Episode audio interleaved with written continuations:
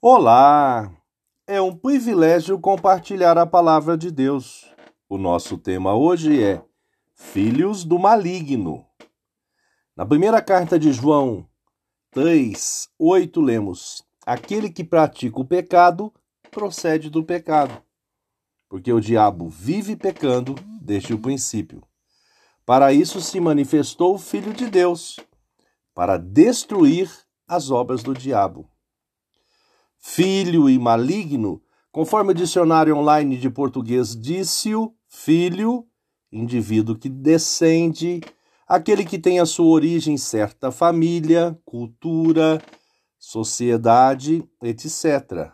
Maligno, cuja natureza é ruim, repleto de maldade, que provoca o mal, malévolo. O apóstolo João, nesta carta, desenvolveu verdades bíblicas fundamentais. Nesta porção de texto, ressaltou sobre os que são chamados de filhos do maligno. O maligno aqui referido é o diabo. O entendimento aqui descrito sobre a prática do pecado é observada nas pessoas que ainda não foram alcançadas pela graça salvadora de Cristo não foram selados, convencidos pelo Espírito Santo de Deus, que são pecadores e, portanto, carecem, necessita de um Salvador, Jesus Cristo justo.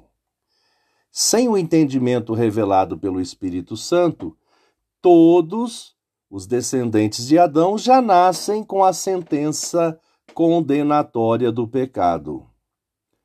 Sobre isto, o apóstolo Paulo, em sua carta aos Romanos, capítulo 3, de 26, 23 a 26, afirmou: Pois todos pecaram e carecem da glória de Deus, sendo justificados gratuitamente por sua graça, mediante a redenção que há em Cristo Jesus, a quem Deus apresentou como propiciação no seu sangue, mediante a fé Deus fez isso para manifestar a sua justiça, porque por ter ele, na sua tolerância, deixado impunes os pecados anteriormente cometidos, tendo em vista a manifestação da sua justiça no tempo presente, a fim de que o próprio Deus seja justo e o justificador daquele que tem fé em Jesus.